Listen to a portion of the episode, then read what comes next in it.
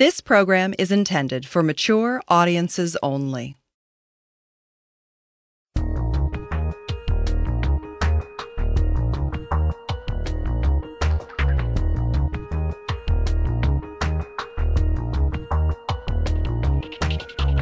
Welcome to the Expanded Lovemaking Show. I'm your host, Dr. Patti Taylor of ExpandedLovemaking.com, and I teach you how to make exquisite love. This is part one of a two part show. What does your partner want you to know about mind blowing orgasms? One thing I love about learning about all of this is that ongoing education is such an essential ingredient in having and giving great orgasms. Our minds crave novelty as well as an expert touch and feel from our partners. So today we'll get a chance to brush up on what makes memorable orgasms great. We're so lucky to have our special guest today, Lou Paget. So hi, Lou. Hello, good to be with you today. It's wonderful to have you. So, Lou Paget is a certified sex educator and grassroots researcher. She's the best selling author of five books translated into 26 languages and represented in over 60 countries and 3 million copies sold. She's been practicing from her base in Los Angeles for over 15 years. And among her books is Orgasms How to Have Them, Give Them, and Keep Them Coming. So, what a great book. Why, thank you. So uh, let's. So today, I just really want to learn more for myself and my listeners about orgasms and how to have them, give them, and keep them coming. I think I'm in the right place. Absolutely. So, um, just t- tell us a little bit how you got into the, to teaching about this. Well, my my introduction into the area of sexuality was, as I said, you know, grassroots. It was very self-directed. I wanted the information for me. I'd been a student in New York when all of the AIDS stuff first broke, and I thought I have to keep me safe. What can I do? So I started asking my friends, "Tell me the best thing that you've ever done with someone or someone's done to you." They started sharing, and it literally took on a life of its own. So the reason I can talk about this so easily, I never talk about myself. I share what thousands of others have said worked for them. And I had the hard sciences background, the biology, the botany, the microbiology, as I say, all the good stuff. So I knew when I heard something from a scientific standpoint, even anecdotally, if it really made sense. Because if you think, who are the people who want or or do the greatest amount of talking about how great they are at sex? It's really like a marketing tool for them. So most people go like this, mm, I don't know if that's necessarily the case.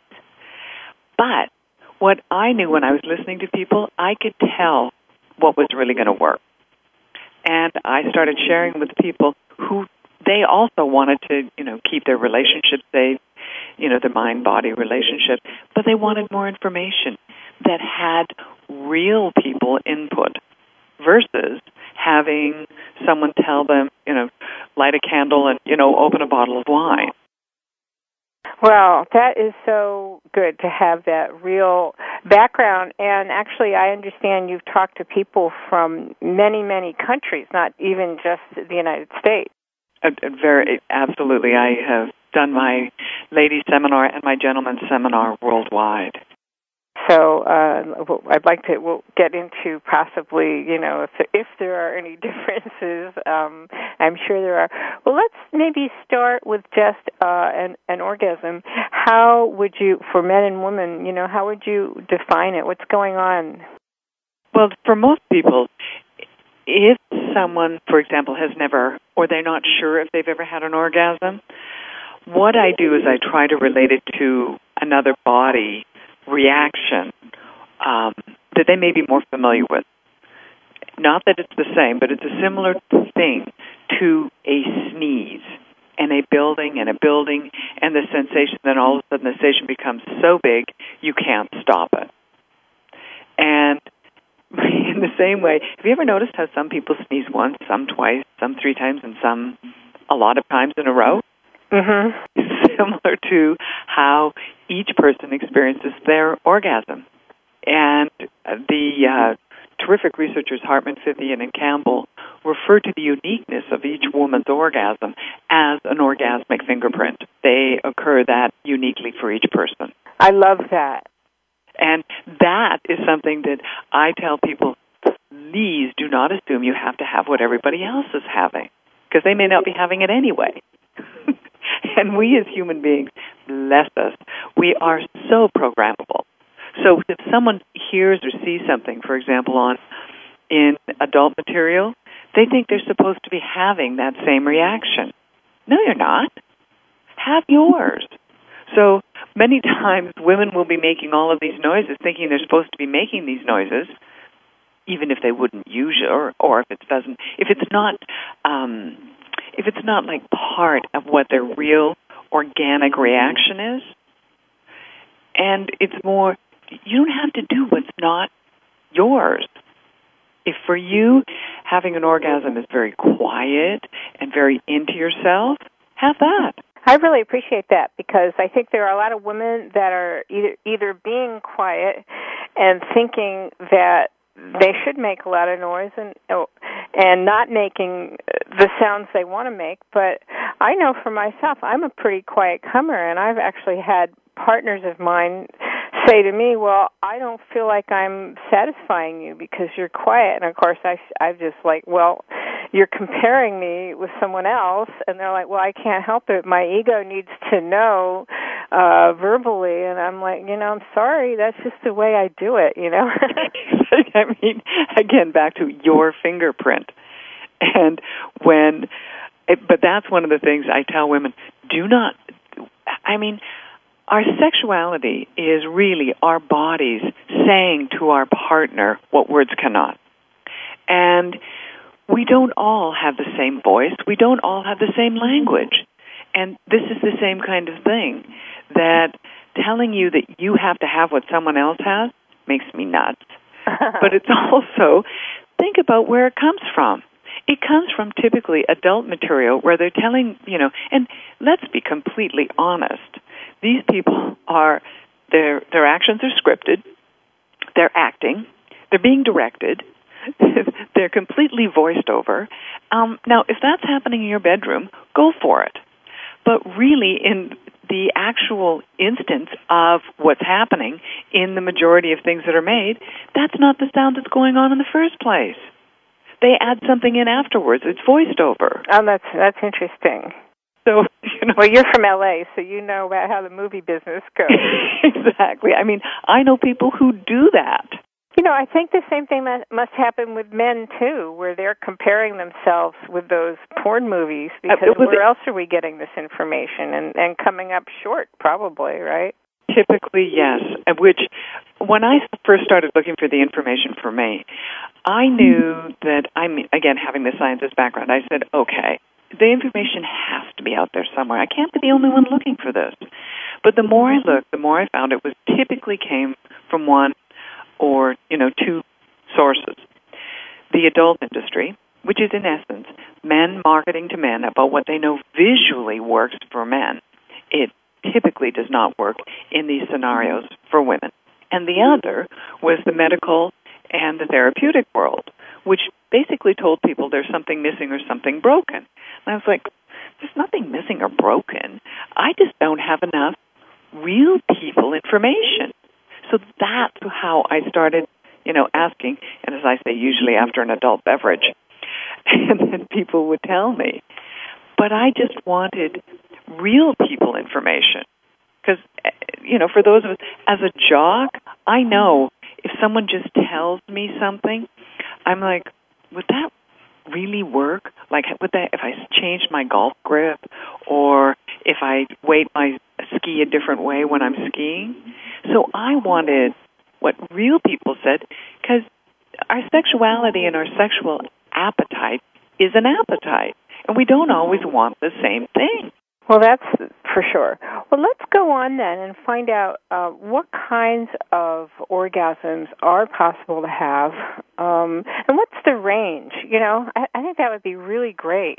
Uh, so let's start with women. Okay, women are capable of having ten different types of orgasms, if not more, and the reason I say if not more, I mean, I just wrote a column on coregasms, which is an orgasm that results from very, very strong um, core abdominal work, which when I, you know, go through the orgasm recipe makes complete sense why it occurs. But to start with, the 10 different types that women are capable of having, and these areas of the body are what are being stimulated, but the orgasm itself will be felt genitally, even if the genitals are not being touched. And here's the other part. In uh, research done by Dr. Beverly Whipple, who named the G spot the G spot and is one of the foremost researchers on female orgasm in um, my field, the area of the brain that it doesn't matter what area of the body is being stimulated, the area of the brain that lights up for orgasm, it's lit up by all of them. Interesting, huh? It is. I, I'd like to think that uh, I I have a lot of orgasms because I know my whole uh, abdomen, my whole body is involved, and there's contractions everywhere. But I'm tending to spread the sensation out, so I might be one of the other categories more typically. Well, okay. Let's start with you can have an orgasm solely from stimulation of mouth with kissing, and that happened more when there were those long makeout sessions because people weren't able to have sex. Um, it's not as common now, but here's the reason I wrote the book, The Big O, is because so many people were asking me, "Are mine okay? Is this right?" And my u- usual answer would be, you know, "Are you enjoying yourself?" But they wanted to know, you know, that it was normal and to have the validation of it. So, from, starting with number one, mouth, then breast nipple. Again, this is the only area that's being stimulated. Obviously, for most people, they're aware of the clitoris. Then there is the G spot, which is on the belly button side of the vaginal vault internally. Then there is the AFE, anterior fornix erotic zone, which is behind, further up into the vaginal vault than the G spot, and it has a requires a softer touch. The G spot itself requires a firmer touch, which I will explain in a moment why, because it's a different nerve system. Then there is the cervical orgasm, and again, that requires a much firmer uh, form of stimulation. Then we have anal, and many women have discovered um, eroticism of the anal area when they were not uh, able to have intercourse any um, other way as a result of, say, a pregnancy, and that area became, you know, highly eroticized for them.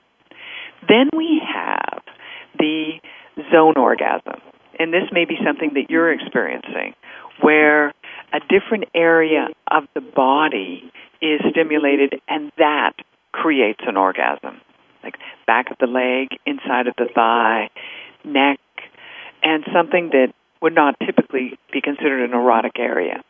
Then we have the blended orgasm, which is more than one area being stimulated at the same time. Uh, most people are aware of the G spot and the clitoris together. And then we have fantasy orgasms. And these are orgasms. I think these women are quite remarkable. They are able to orgasm solely by fantasy in a lab setting with all of these machines going on while they're hooked up to equipment. Wow. really? That's some power of imagination. I mean, that's called focus. Absolutely. Oh, well, lucky is that person, right? really. Now, there's also for some Because women. if you can do that in a in a lab, you can probably do that during a boring board meeting. Oh, sure. right? I mean, for some women, they have such good control of their PC muscle and all of the pelvic floor musculature that they're able to sit and, you know, do by rhythmic contraction, bring themselves to orgasm while sitting in a boring meeting. Well, I want to continue on, but we're going to take a break. So please stay with us. This is Dr. Patti, and we're talking to Lou Paget. And you can find out more about Lou by visiting her website at loupaget.com, and I'll spell that L O U P A G E T dot com. and she is the author of Orgasms How to Have Them, Give Them, and Keep Them Coming, as well as The Big O and other books. So please stay with us. Imagine if you could become a way better lover in her eyes. Women, do you want deeper intimacy and orgasms far more intense, prolonged, and vivid than anything you've ever experienced? Expand Her Orgasm Tonight is an instantly downloadable, easy to learn 21 day training system for partners. Let Dr. Patti teach you the art of expanded orgasm. The genital massage techniques, coupled with mind and heart opening practices, will give you both full body, full being, orgasmic experiences. Then wait and see what happens. Curious? Want to expand her orgasm tonight? Oh, yeah. And it's totally free to find out more. Get the three free pleasure guides plus the free Orgasmic Techniques mini course. And when you're ready, get $100 off the original cost with promo code SAVE at expandherorgasmtonight.com.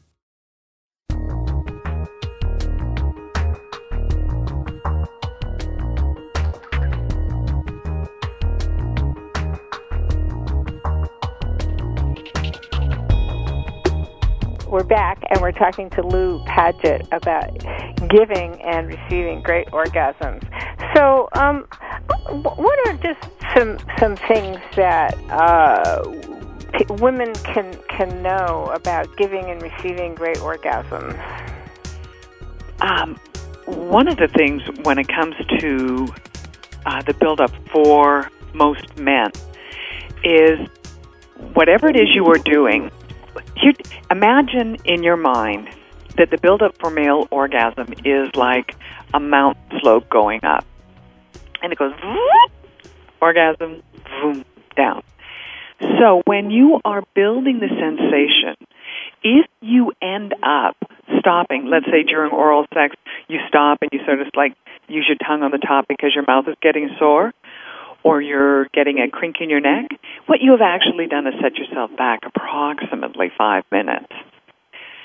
So, what you need to be aware of is you need to maintain the intensity of the sensation while you are building it.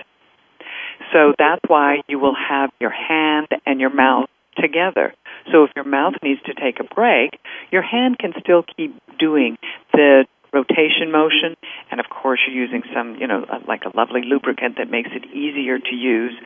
Because if you've had a glass of wine, that's a natural desiccant for your system, and you may not have enough saliva.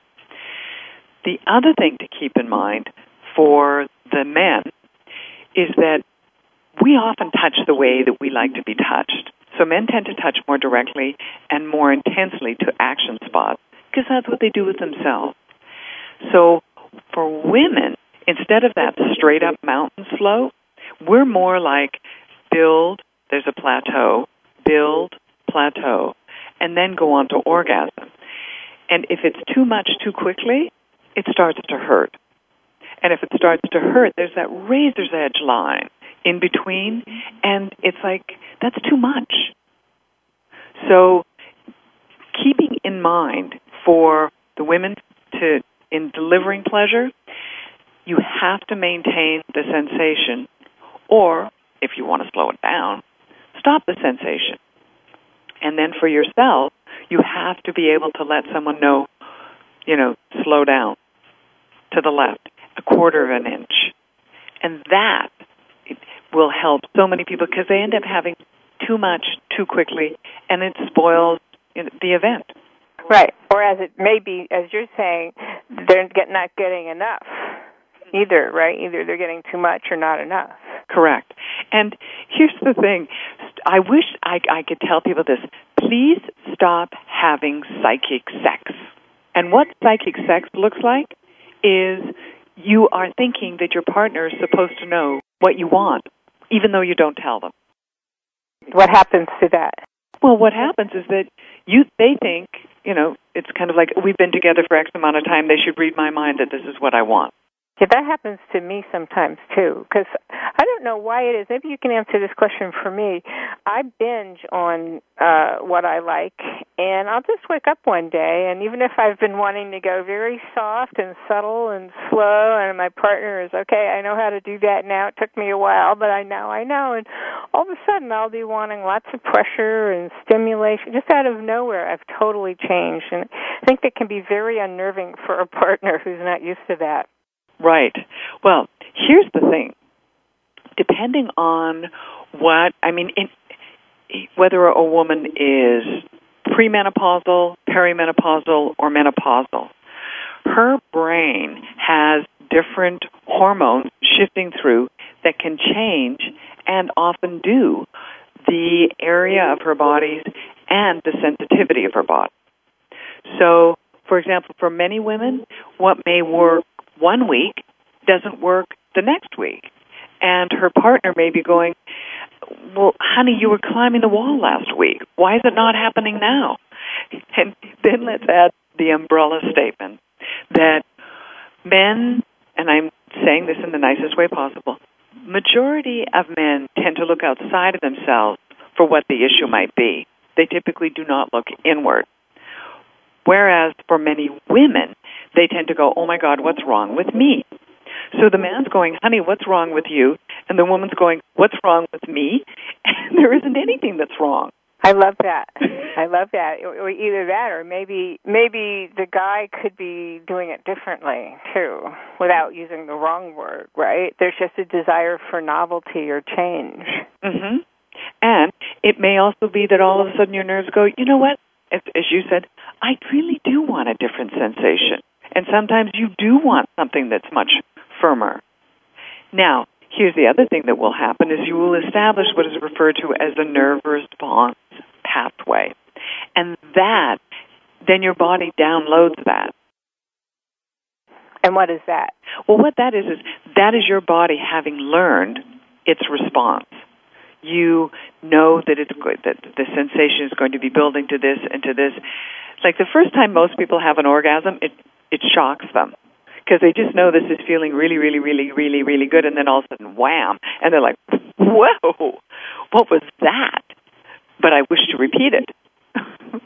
and after a while, does it get kind of like your your mind is looking for something new and different, even if it is an orgasm? It can, but again, remember I talked about sexuality being an appetite. Mm-hmm. Sometimes you want dessert only, sometimes you want the three meal deal, and sometimes you just want one course. And you want comfort sex, or you want, you know, the totally new thing. Now, you said that um, women are very hormonal. How about men then? Are they way more likely to want the same thing uh, time and time again? Is that more okay, or do they also like it when when you change things around quite a bit? I I would have to say that for both sexes, they variety is again depending on the person, but variety is something that's very important for partners. Knowing that you can create a range of pleasure most people want to know that they can do two or three things that are the take it home moves. Yet, what they also want to, they want to try and expand those. It's like when you get on a dance floor, you don't always want to do the same moves. You want to have different moves that are equally enjoyable to do while dancing. It's the same thing when you're having sex or making love. Okay, so what's a really great move that we could uh, give uh, to a man? Uh, the first thing in the manual technique category is you have to use a good lubricant and you have to when you're doing the stroking motion don't do a stroke and have the power stroke be the downstroke okay? Aha that's a very good tip. Aha. And here's why. When men are self pleasuring masturbating uh, you know, doing themselves, whichever term, you know, we'd like to use, they do not do a power stroke down typically to get themselves hard. They do a power pulling away stroke to get themselves hard. So the one thing that you can do, that a woman can do, is that have the rotating stroke because if you just have a pulling up stroke, it's kind of like, mm, please. We're not here to do things in a pedestrian fashion.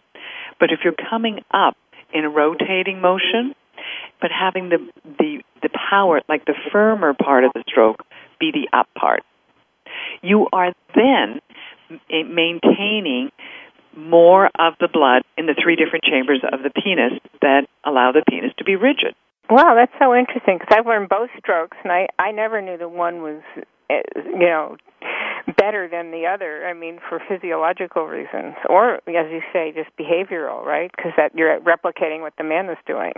And here's the other thing: if you are with a man and you know his family, or you know someone who he grew up with when he was a little boy, ask if there was something that may have been done in the touch category. Like, was there something that was done to soothe him?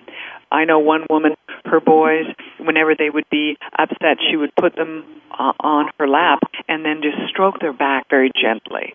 And I know for the majority of men, there a touch that was something like that gives you the keys to the kingdom to connect to his body. Mm. For most men, they spend their lives looking for someone to touch them the way they wish to be touched. Mm, that's really beautiful. And that's not even genital, it's just connection. Yeah, and here's the thing it is legally, and, you know, now in this country, it's not safe for men to touch. Isn't that sad?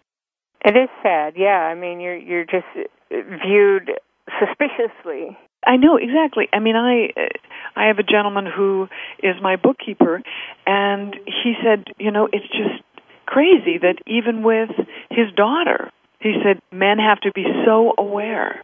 Yeah, I think that's a real shame. Well, I want to talk a little bit about uh, cultural differences between men and women. We do have to take a break. We'll be right back. So please stay with us. We're talking with Lou Paget.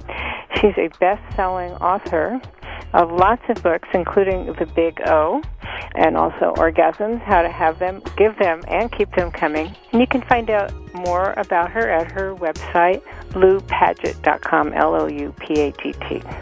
Hi, I'm Dr. Patti Taylor, creator of a brand new system called Expand Her Orgasm Tonight, the 21 day program for partners. Discover your hidden abilities to take your sex and love life to the next level and beyond. Check out my program at expandherorgasmtonight.com. Get my free mini course and three free expanded orgasm guides at expandherorgasmtonight.com. I guarantee your satisfaction.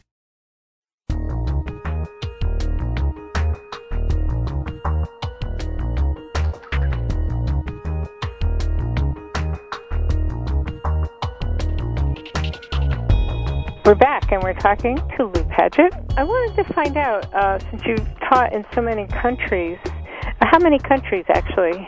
Eight. Eight. Okay, that's a lot. So, um, are there cultural differences in the way people orgasm? The how they orgasm, or because really getting to an orgasm is not something that is really talked about in an open way. What I would say is that there are more uh, more restrictions in some. There is more openness in others. There, just as an example, one woman who was from Sweden, she said, you know, it's very open. There's, you know, it's very easy to you know be with a partner and you know sex is not something where there's a lot of judgment about it but she said there are times when she said, I don't feel a lot of connection. It's, it's more like it's just mechanical. Okay, well, that sounds like something we'd hear all over the world, right? Right. Now, but in uh, different countries where there's more of a social taboo, particularly for women, being um, sexually more aggressive, they just don't. They may talk. Men will talk of what they do with someone outside of a marriage, but not in their marriage. Which I will tell you, for most people, if someone is an important partner for them, they typically will not discuss a lot of what happens with their partner. They won't say, you know, it's phenomenal, it's great, or this happens, or I'm disappointed in that. they will if the person's not the important person. Wow, that's fascinating. Have you not ever like when the person breaks up with someone, then they tell you everything? Right. Right. Well, do you teach in your workshops to have that kind of communication? I try to. But here's what also happens. I do a ladies seminar and I do a gentleman seminar and I do them separately because one of the things I have to tell you, Patti, hands down, the majority of couples will not tell the truth in front of one another. Wow. Yeah, I was wondering why you you separated out. now we know, right? And exactly. And the reason for that is they don't want to say something that might hurt their partner's feelings. Well, I guess that makes sense if if you're living with someone who's you know and paying a mortgage together and raising kids together. Uh, that might really rock the boat, wouldn't it? Mm, it can. Yet people do want the information, but they want it given in a way, and that's how I've structured my seminars. They are private, they're anonymous, and you do not have your partner there. So people can ask the questions. They can, and oftentimes it's something that someone else says that there'll be three other people that'll go, oh my God, that's exactly what I wanted to know. Wow, I love that. I love that. So, what what is something that women typically say in your workshop? Uh, they want to know if their own orgasmic response is normal. They want to know the range of things that they may feel that they're being pressured to do. Uh, as an example, uh, female ejaculation, which isn't typically considered to be an ejaculation from uh, a specific organ. It is definitely tissue uh, that this fluid is coming from. This is not urination.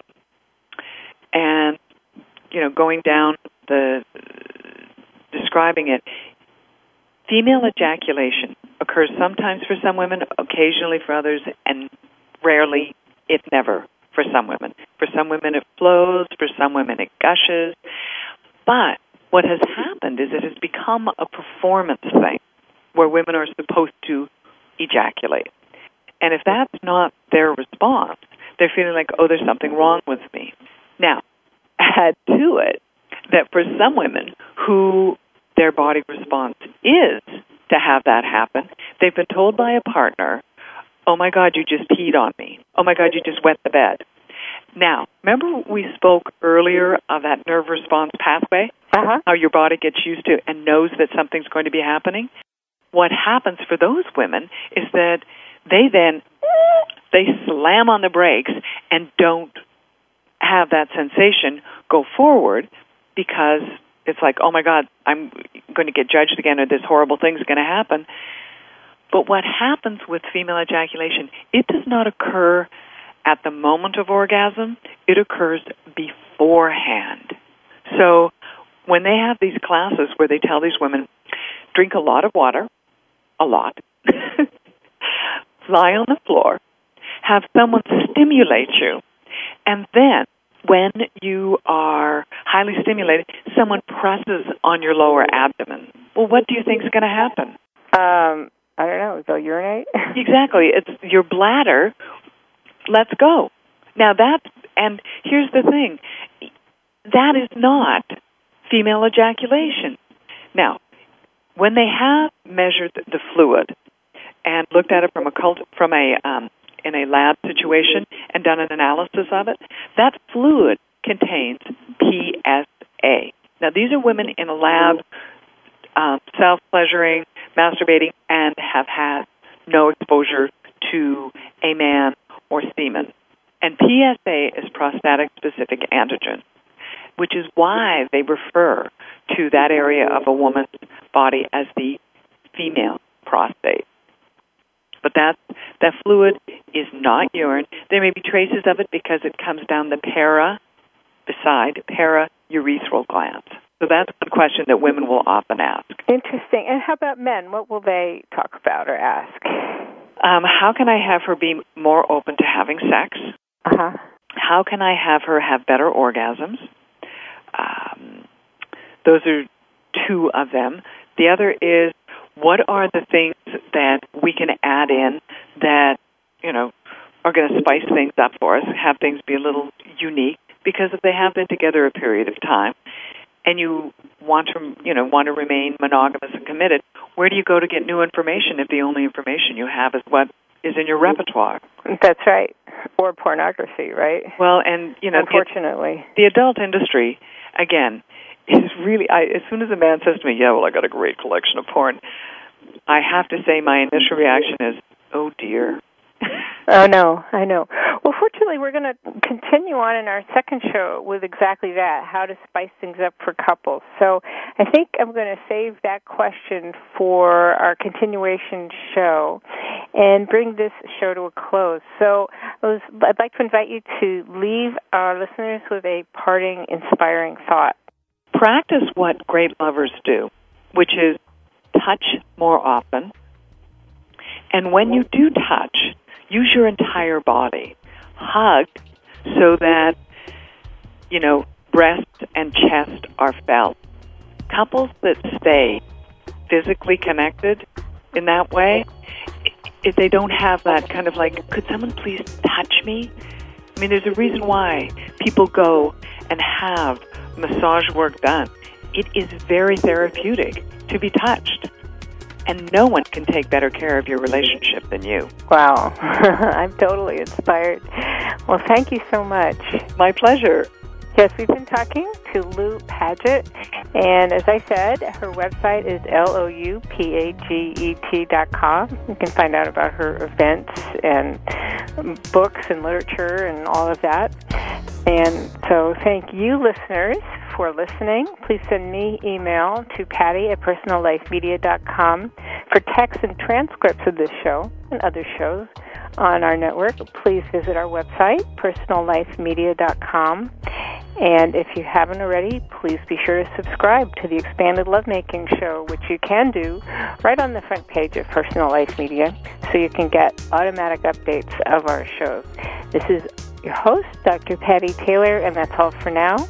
I remain yours in ever expanding lovemaking, and I'll see you next week. Find more great shows like this on personallifemedia.com